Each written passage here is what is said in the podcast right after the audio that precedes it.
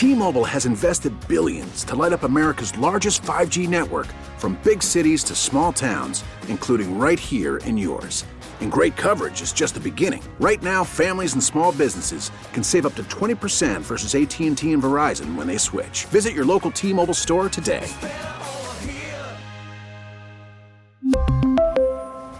Plan savings with 3 lines of T-Mobile Essentials versus comparable available plans. Plan features and taxes and fees may vary.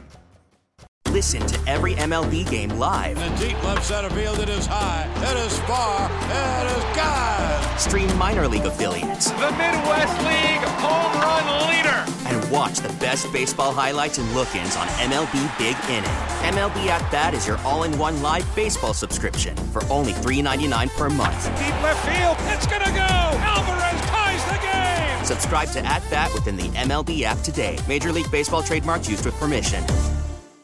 There's something very strange happening in New York City these past few months.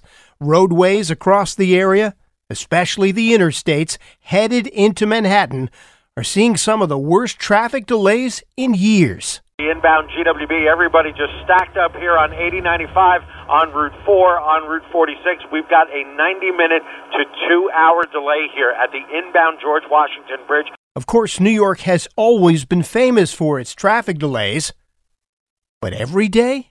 Tom Kaminski with the view this morning. Hopefully not as bad as yesterday morning from Chopper 880. Oh, he, uh, Wayne, it is easily as bad as yesterday morning, and I think this is something that we are going to have to get used to. Why is this happening? And why now, with so many office towers here in Manhattan still near empty? Yeah, it's a real conundrum. This week on 880 In Depth, we dig into the post pandemic car crisis that has arrived in the nation's biggest city.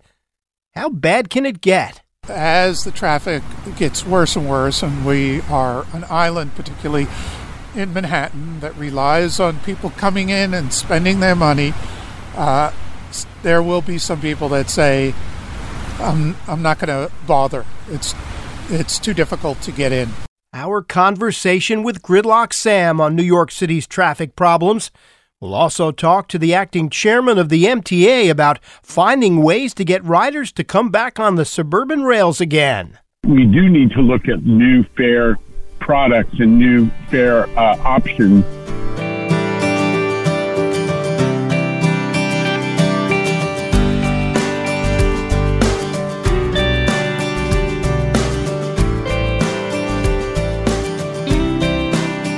Welcome to 880 In Depth. I'm Tim Scheld. Why has traffic gotten so bad lately? It's something I've been talking about for weeks. We expected roads to be busier after Labor Day, but not this bad. Traffic in some spots is way worse than before the pandemic. So we went to someone who knows about traffic and transportation in New York, Sam Schwartz. He started his career in government working in the Lindsay administration and eventually in the 1980s he became traffic commissioner in New York City. Today we know Sam Schwartz as Gridlock Sam from the Daily News. An engineer by trade, he has ideas about what's at play here and what might fix it.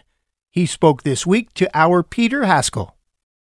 We heard after Labor Day people were going to come back to the office. It really hasn't happened that way. The offices are mostly empty, but traffic has exploded. What's going on? Where who are these people coming in? Where are they coming from? And why is it so bad? Yeah, it's a real conundrum that many of the offices are only at 20, 25% occupancy, yet traffic is as bad or worse than ever. A good deal of that has to do with the fact that of the people coming in, many more are driving as opposed to taking transit. The second part of that equation is there are far more trucks on the road. And so while car traffic is close to 100%, truck, truck traffic is between 105 and 110%.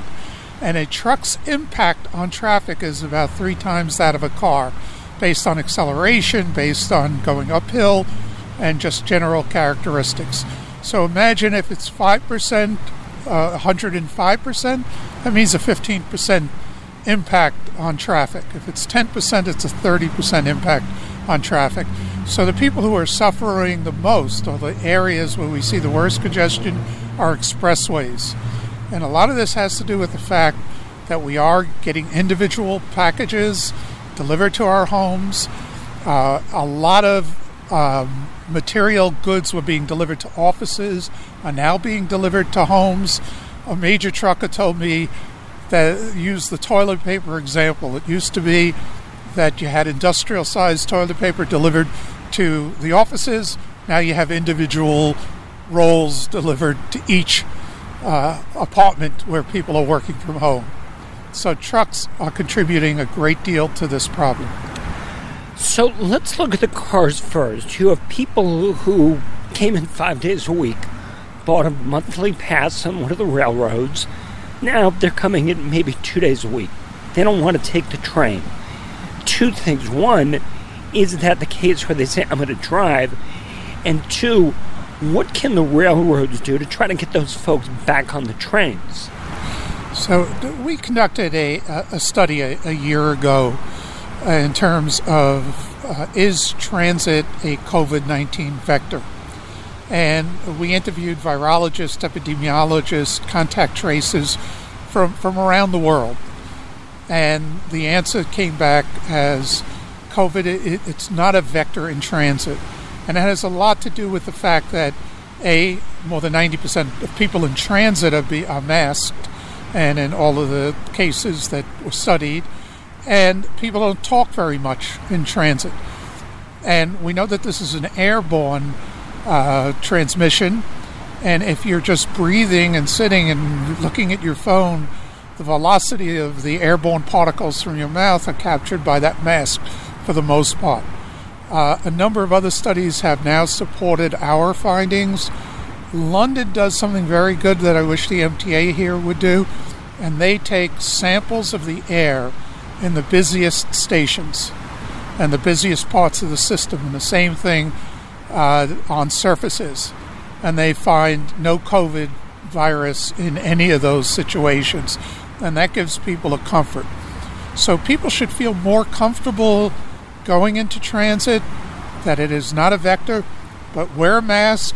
I always use a KN95 mask when I'm on the subway. I might use a cloth mask in other environments. Get yourself a good mask, ride the subway, and somebody's singing, don't stand next to that person. How much is it public health and how much is it public safety? It seems like a week doesn't go by where you hear about someone pushed on a platform, pushed onto the tracks, all kinds of crime. How much is that a factor? Yeah, crime is a, a major factor, or at least the perception of crime. Just like the perception of uh, disease being rampant in the subway system is not ex- non-existent. Crime is much lower in the subways than it is in many cases on the surface. Yet, if it happens on the A train, somewhere on the A train, people in the Bronx feel it, people in Brooklyn feel it, in Queens feel it, in Manhattan, uh, the A train goes through all those boroughs. So it's a it's a big difference when a crime happens on the subway. Uh, I've had no hesitancy in riding the subway either because of the virus or because of crime. However, when we interviewed people and we did a survey of, of people why they weren't riding transit, crime came out to be number one for not riding it. The virus came out second. Working from home was third. So people have a number of different reasons that they're not in the transit system. We have crossed the 50% mark in the subways, probably at 60% on buses. For some reason, people feel safer being above ground than below ground. Uh, and hopefully, we will see a return to more normal levels. But in our surveys, when we ask people what they expect to be doing in 2023, if the virus is gone, more you know, only 90% will return 80 to 90% will return to the subways the people will still drive uh, more than they will be driving now. So this traffic jam is going to be with us and we need relief measures. And congestion pricing has been on the books since 2019 uh, ex-governor cuomo was a big supporter.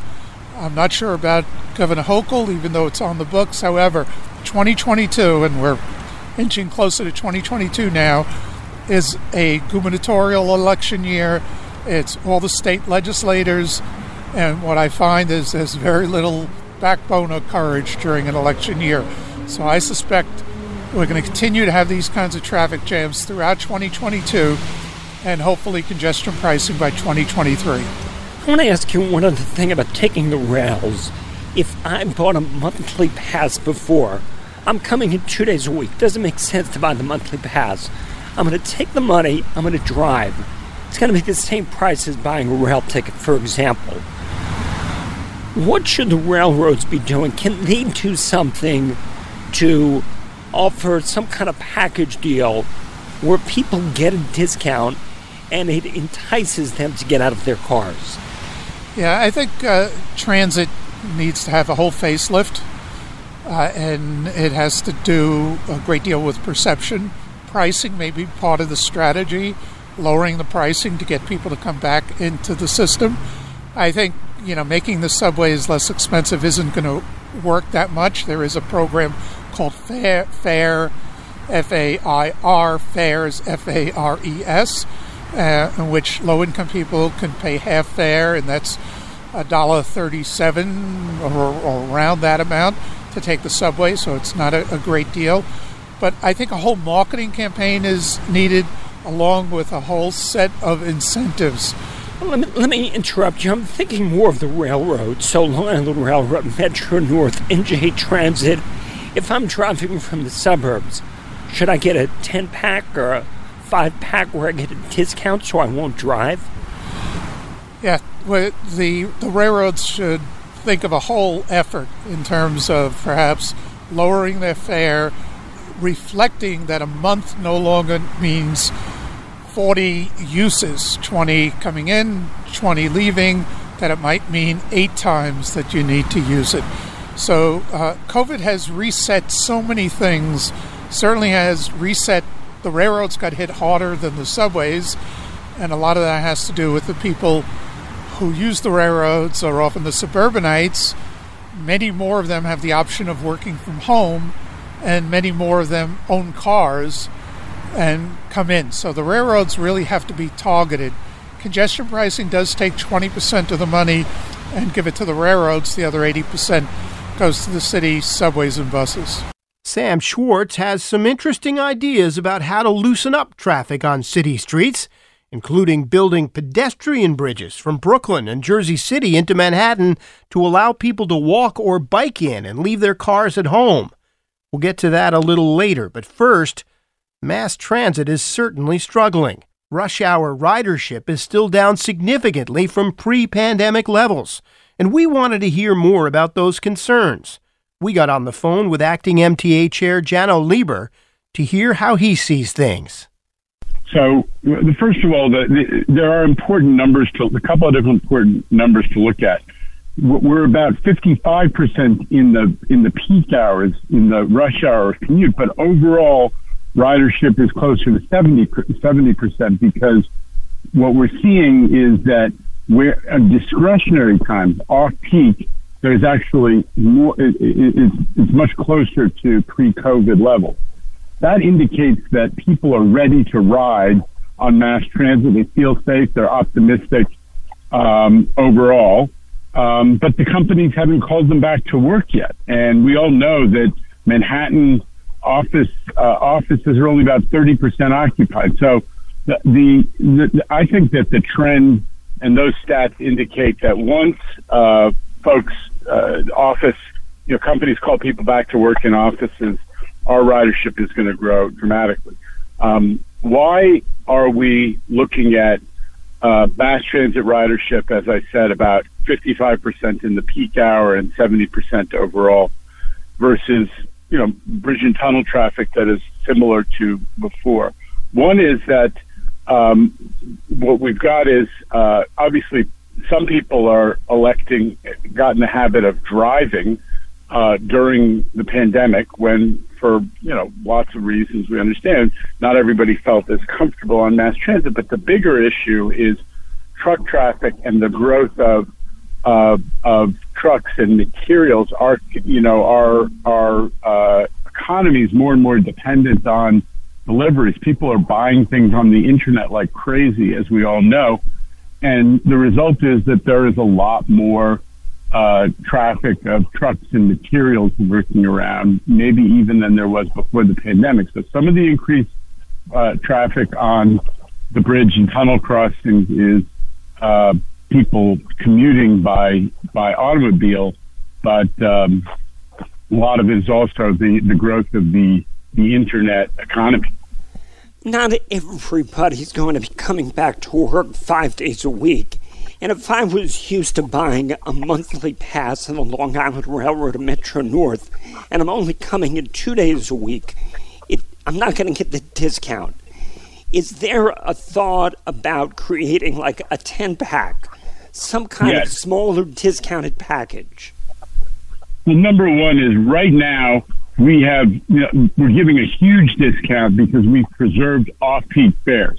There are no peak fares in effect on our on Metro North or Long Island Railroad. So the the, the, the folks who are riding are getting a benefit of of that major discount. So you know even if they bought a monthly in the past, they're getting a, a, a pretty big discount right right now, even if they're only going in a couple days a week. Um, but you're right. We, we do need to look at new fare products and new fare uh, options um, going forward because, you know, there's, there's some sense that hybrid work or a, a, version hybrid work is here to stay. So we are actually engaged in analyzing that right now. We can't just throw a new fare out there without doing our homework and understanding, especially in light of the MTA's financial situation, which is pretty serious um, what the implications are. But we are going to look at other uh, discounting options um, for uh, potentially uh, putting into effect in the new year um, at the time when, in all probability, we'll, we'll, we'll go back to peak fares, but there will be some new discounts along the lines of what you're discussing. What kinds of discounts are you considering?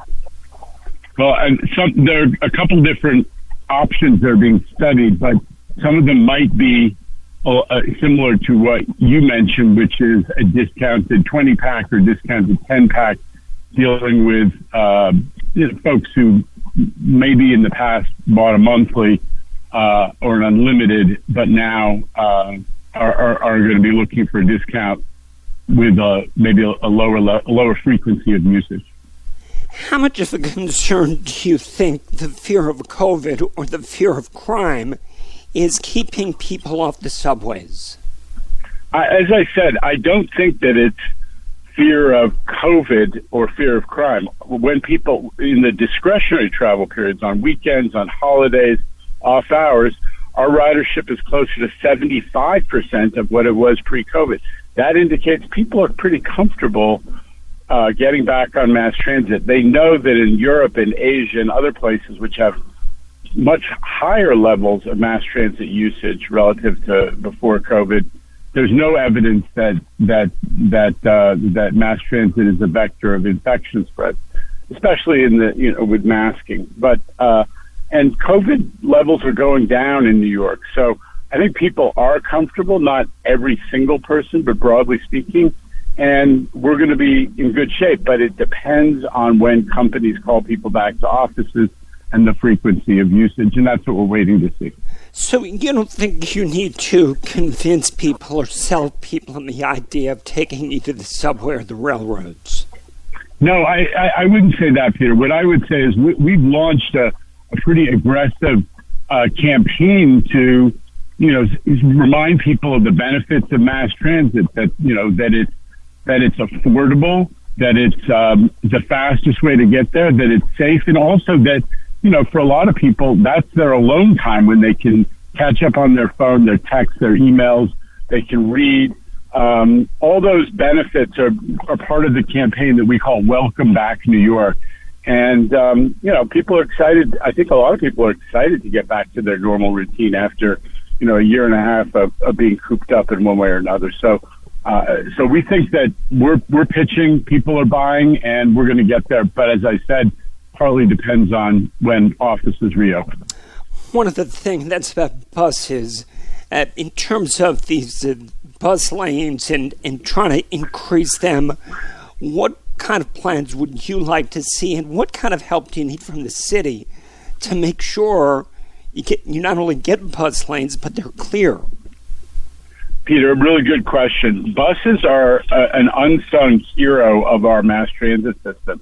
You know, it, it, it, in the pre-COVID period, it was like two and a half million riders per day, and they not only move people around neighborhoods, but for a lot of neighborhoods in New York where they don't have uh, easy access to subway, buses are mass transit. It's especially important for low-income populations and neighborhoods.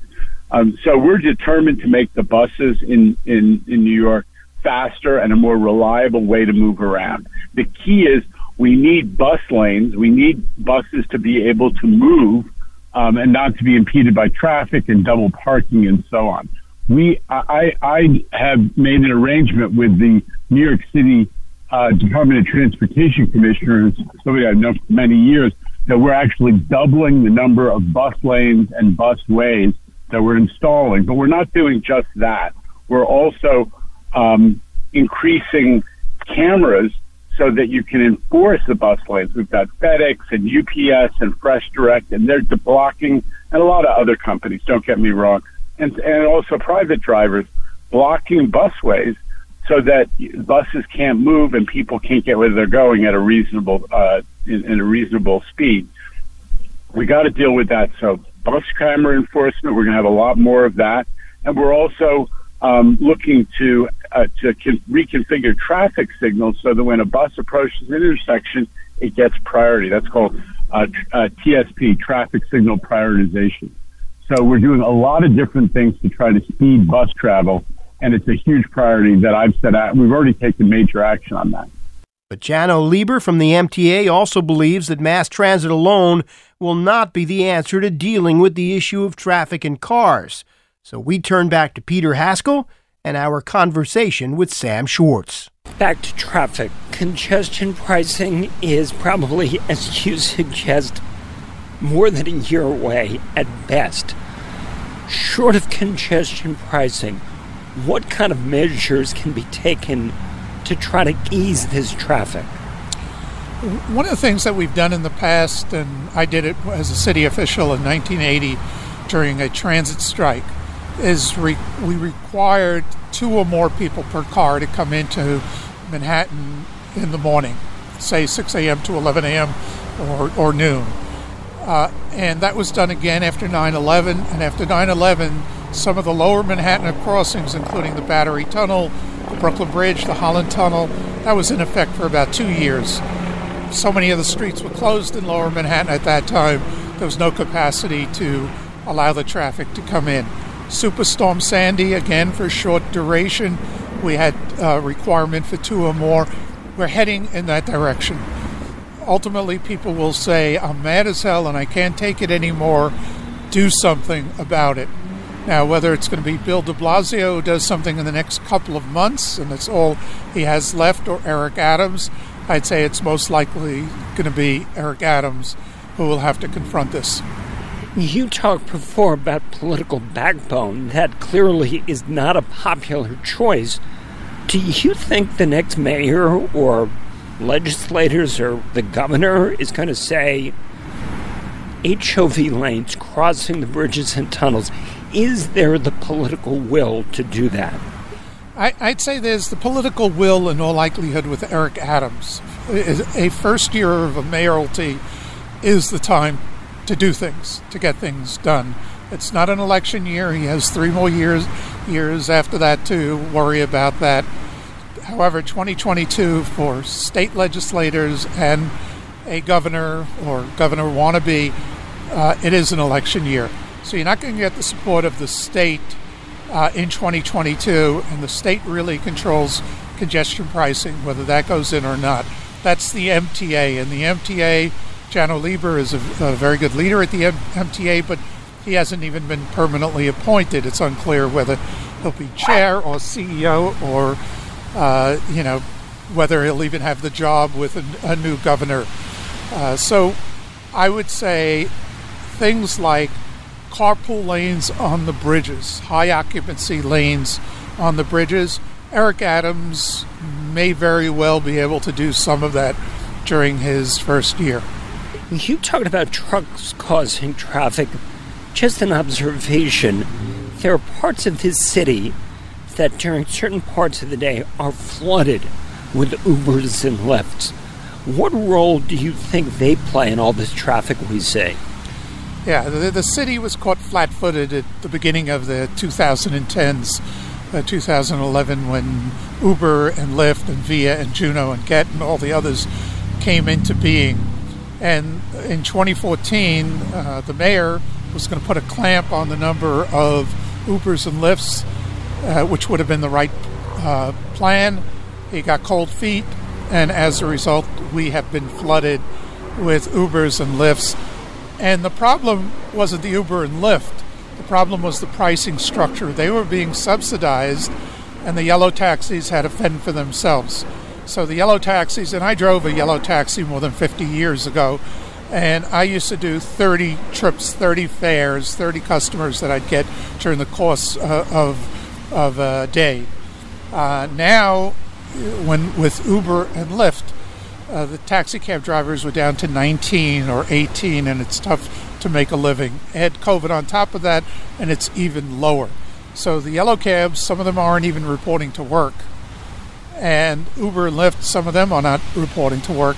We need to review the Ubers and Lyfts uh, with congestion pricing. Now there is a two dollar and seventy five cent charge south of 96th Street, 250 for taxis.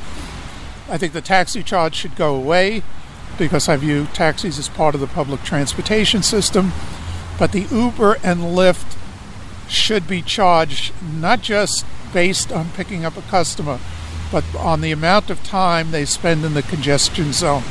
So if they're sitting at a curb, taking up a parking spot that a truck could use, and as a result the truck is double parking, they should be charged for all the time that they spent in the central business district.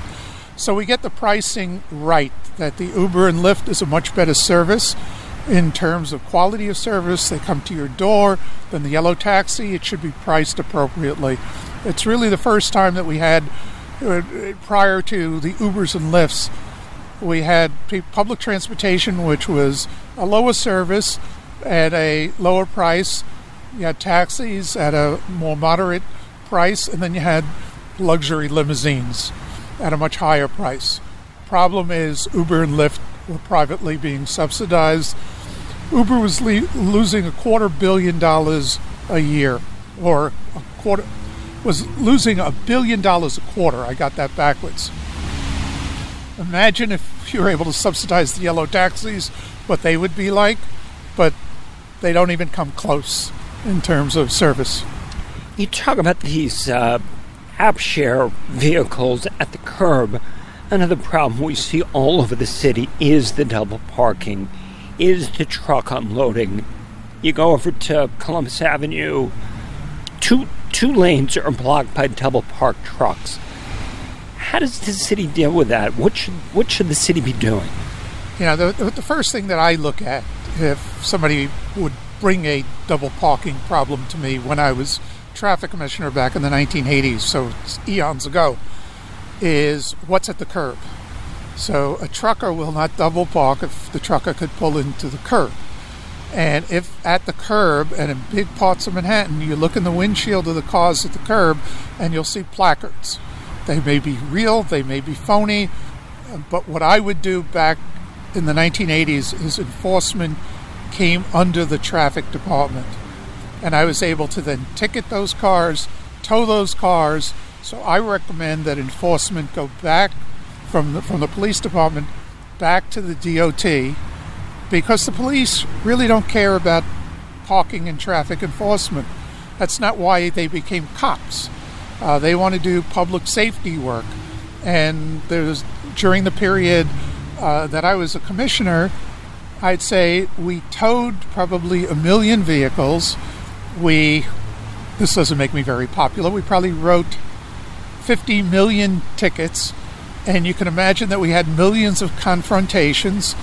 Now, none of our people carried guns, so we, we never killed anyone uh, on that. We had plenty of angry people. Some of our people were assaulted.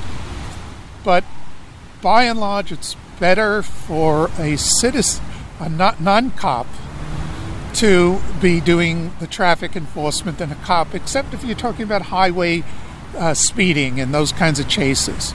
But we did moving violations, we did parking violations, and the public right now is there's a good deal of hostility to police doing these random stops.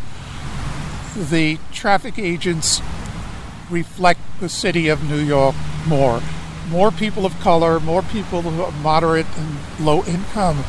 And I think for that reason, it would be a much better outcome if we return the traffic responsibilities, enforcement responsibilities to the DOT. So just ticket the heck out of them. Uh, ticket and tow them. I had tow trucks at my beck and call. Uh, once a week, I would go out and I would blitz an area in which I had received complaints. And people remember when getting a ticket is one thing, uh, but getting towed and visiting our tow pound, it's not the happiest place on earth. I've been there. I hate to say it, but I've been there. There are parts of the city that aren't necessarily accessible to the subways. We've got these transit deserts. What should we do about that so the folks who live there aren't driving? Yeah, this is we're 2021. We're in a time in which technology can solve a lot of problems.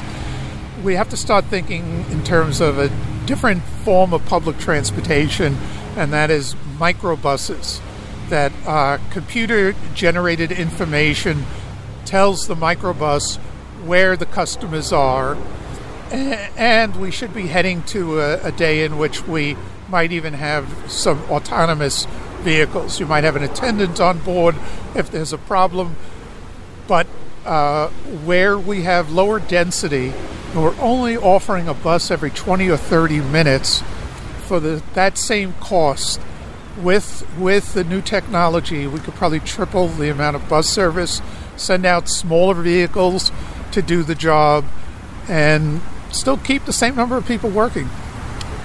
One of the things I know you've suggested in the past is bridges for bikes and pedestrians. Where do you see these bridges going, and how do you pay for them? Yeah, I'm, you know, I'm su- I'm suggesting that we have pedestrian bike bridges that go from Queens to Manhattan, called the Queens Ribbon, that will also touch down at Roosevelt Island. Another one from Brooklyn to Lower Manhattan, touching down at Governor's Island. And in New Jersey, in Jersey City, you have Citi Bike, and one mile away you have Citi Bike in Battery Park City, and no way to get there, no way to connect. So one bridge across the Hudson River, and these would be bike pedestrian bridges. And I've costed them out with, with a firm called T.Y. Lin, which builds bridges all over the world. We could do it for under $200 million. Now, if with all the infrastructure money, the trillion dollars of infrastructure money, this would be one of the best investments. And on a passenger basis, would cost far less than building uh, the Second Avenue subway, let's say, which should be built, but will cost far less, and people will be healthier. They'll be able to walk, they'll be able to bike or e bike across. You know, just in terms of this trafficking, and we talk about the central business district, but what impact does this traffic have on Fort Lee, on downtown Brooklyn, on Hudson Square, on Long Island City? Does the traffic get to a point where people are just saying, I am not going to those places as a destination. And there's a quote from Yogi Berra that comes to mind. He says, Nobody goes there anymore. It's too crowded. Do we get to the point where people say, I'm not going to these various points. I don't want to deal with the bridges and tunnels and the traffic. And if so, what's the economic impact of that? Yeah, there is a major economic impact of traffic congestion. And as the traffic gets worse and worse, and we are an island, particularly in Manhattan, that relies on people coming in and spending their money, uh, there will be some people that say, "I'm I'm not going to bother. It's it's too difficult to get in," and so you it, it hurts uh, the theater district, it hurts the restaurants, it hurts entertainment, and it hurts finding employees that are, are willing to, to fight that. And that's why I've proposed the bike pedestrian bridges as one way to bring people in. It could be done a lot faster than building another subway. Uh, East Side Access will open in the next couple of years, adding more capacity from Long Island and from Queens into Manhattan, but we don't have any other rail plans going on. So we need better transit solutions. I'm a big believer in streetcars, bringing them back. In some locations, the BQX, which would connect with loads of subways and make it easier for people to get into Manhattan or to get from Brooklyn to Queens, where yeah, now you have to go into Manhattan and come back out. Streetcars on 42nd Street once you come in. You, you won't need a car to get around at all. You won't need a, an Uber or a Lyft or a taxi. So, really good public transportation has to be part of the equation. And just in terms of folks driving in, do we need to, should tolls be raised? Should the tolling structure be changed? How do we deal with that kind of situation? Uh, the toll structure that we have in New York City makes no sense. And it, it really comes about uh, just because of some history. When the Brooklyn Bridge opened in 1883, uh, people were charged to cross the Brooklyn Bridge when the four East River bridges were finally completed in 1909, if you wanted to take a newfangled automobile, you know, you'd have to pay 10 cents. Uh, if you were on a horse, it was 3 cents uh, to come in. And then Mayor Gaynor, who was from Brooklyn, didn't believe we should have tolls separating the city. Remember, Brooklyn became incorporated in the city in the late 1890s. In 1911, he removed the tolls from the four East River bridges and that led to their maintenance decline. And in the 1980s, I had to close the entire Williamsburg Bridge, parts of uh, the Manhattan Bridge, parts of the Queensboro Bridge. Uh, it really was a mess. The bridges that you pay a toll for now within the city are Robert Moses bridges.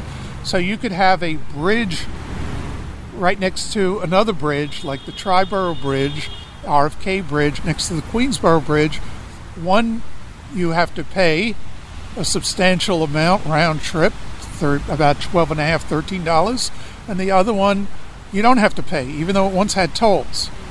Um, you then then you cross the Hudson River, and it costs the same amount to come to go to Staten Island as it on the Outerbridge from New Jersey as it costs to take the um, Lincoln Tunnel directly into Midtown Manhattan. That's crazy.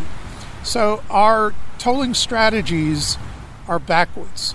People, people who are going from Long Island, going up to Connecticut, take the Throgs Neck Bridge and have to pay a toll, whereas people who go on the Queensboro Bridge to Midtown don't have to pay a toll. So that's why congestion pricing, the way I envisioned it, is let's correct some of the wrongs, and maybe this will come out whenever that panel is appointed by the governor and the mayor, is coming into the Manhattan Central Business District should be the most expensive.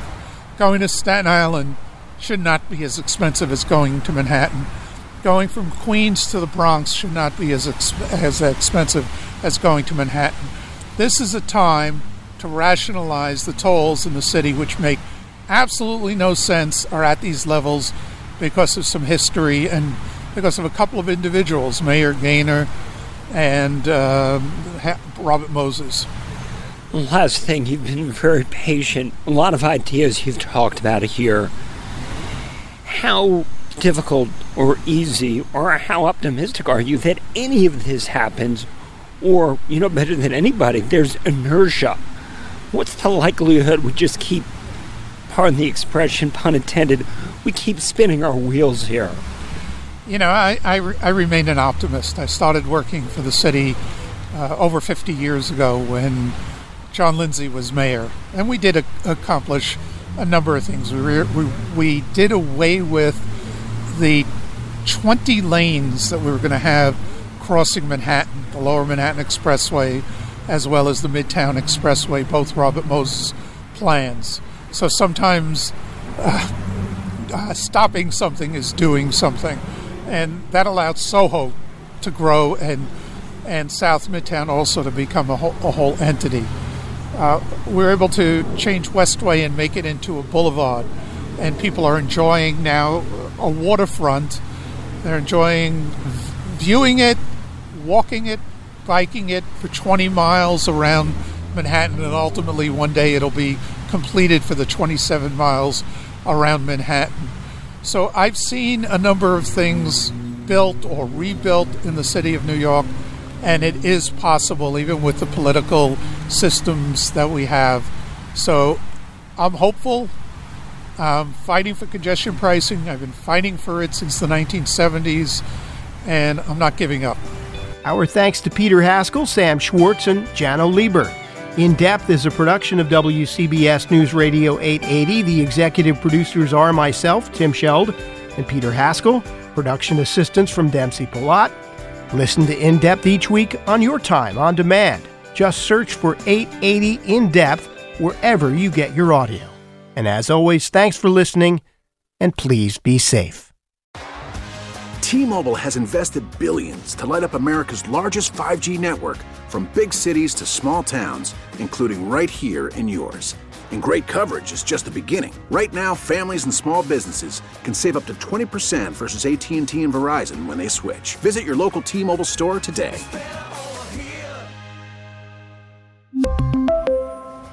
Plan savings with 3 lines of T-Mobile Essentials versus comparable available plans. Plan features and taxes and fees may vary.